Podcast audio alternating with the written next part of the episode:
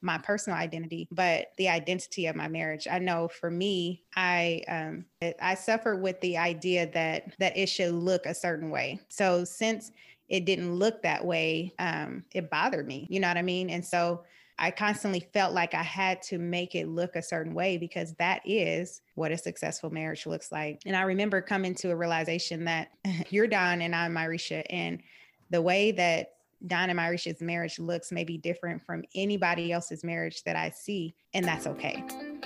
Hey girl, it's Myreesha Franklin, your host and founder of Wife Life. I'm so glad you stopped by to join the conversation today. Here at the Wife Life Podcast, we are dedicated to connecting you to godly wisdom and practical tips that will help you in your own personal wife life. So listen, as we get started, I encourage you to join the conversation with an open heart, an open mind, and listening ears that you can receive as much as possible. All right, let's get started. Hey, Happy New Year's! Welcome back to season two, episode one of the Wife Life podcast. The theme for season two is becoming. Of course, we had to play on the title of Michelle Obama's book, but we hitting it from a different angle as it relates to identity. Today, we have a twist. I'll be the interviewee on the show, and I'm a little nervous because I'm used to asking the questions, not answering them, but it's all good. I want to give you a little background on myself before we get started. I've been married for 13 years to Don Franklin. We have a beautiful, fun eight year old daughter. I'm a licensed cosmetologist by trade, and I founded Wife Life eight years ago. All right, that's enough about me. Let's get into this interview.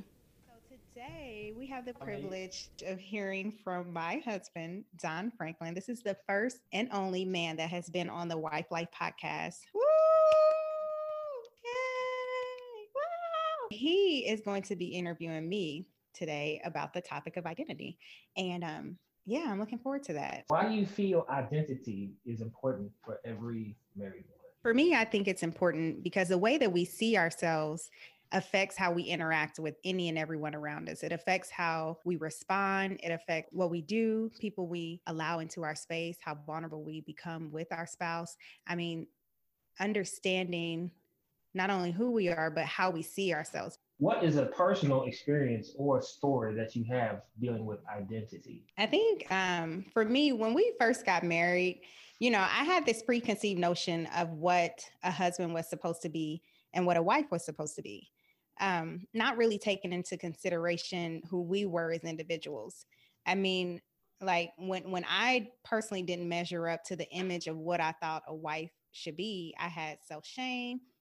And you know, when you when you weren't the splitting image of this husband that I thought you were supposed to be, I began to judge you and and put unrealistic expectations on you. So I realized that I had to die to who I had become at that point. Like so that I could become all that God had intended me to be. I had to let go of who I was at that current moment, who I thought I was, all the things that had made me at that point. I had to let go of what those were so that God could put in me and show me um, all that I was intended to be. So um, as as we journeyed through our marriage and as it progressed, I began to realize and recognize who I was as an individual, um, just the person, me, Myreesha, and I had to accept her. I had to own her, and I had to bring all of who she is to the table. I'm gonna say the good, the great, and the ugly. You know, and and there was a lot of self work that had to happen so that I could become the greatest version of myself. Um, I would, you know, and so the the process of becoming is not really an easy one. Um, it took a lot of, you know, it's not an easy or quick process. It's not something that's going to happen overnight, but it's something that you continue to work on one one step at a time. You talk about your what you felt uh, a wife was supposed to be and what you thought a husband was supposed to be. Where where were you getting? Because you know people might get their expectations from a lot of different places, and they might get their expectations from very successful relationships, very toxic relationships, relationships that failed, some that were successful. So people get their expectations from places they should and from places they really shouldn't. So I want to know where did you get your expectations from who you thought a, a wife and a husband should be? Ooh, that's good. Okay, I see you. I see you. Yes. All right. So, um, honestly, I think it just came from a lot of different places. part of it was what I thought a man should be when it came to a husband, like the image that I had of a man, not necessarily a husband. And so that image came from men that I saw as children. Part of that image came from my dad and certain things that he did, how he worked with his hands and how he did certain things. Other images would come from, you know, couples that I would see and they just seemed like they were very sweet and caring to their wife. And you know i just kind of picked those up over time and i had put together this image of what a man should be one and then how he is supposed to be as a husband not taking into account personality and individual character traits of a person. As far as a wife, I mean, the same thing. Women that I've seen over the years, I mean, even your mom, you know what I mean? Like just how she is and how she operates. And she's a good wife. So maybe I should be like that. All right. How do you think popular culture, social media, and other and other venues where people are more prone to put their best face forward have uh, changed, construed, set forth maybe unrealistic expectations of a man and a woman's role or identity in a marriage is or should be? How do you think that's influenced how we how we view our own self and our own, our own marriage. I don't know if it serves the purpose of telling me what it should be. It affirms the perception I had in my mind. Like that is what it's supposed to be. That is how things are supposed to go.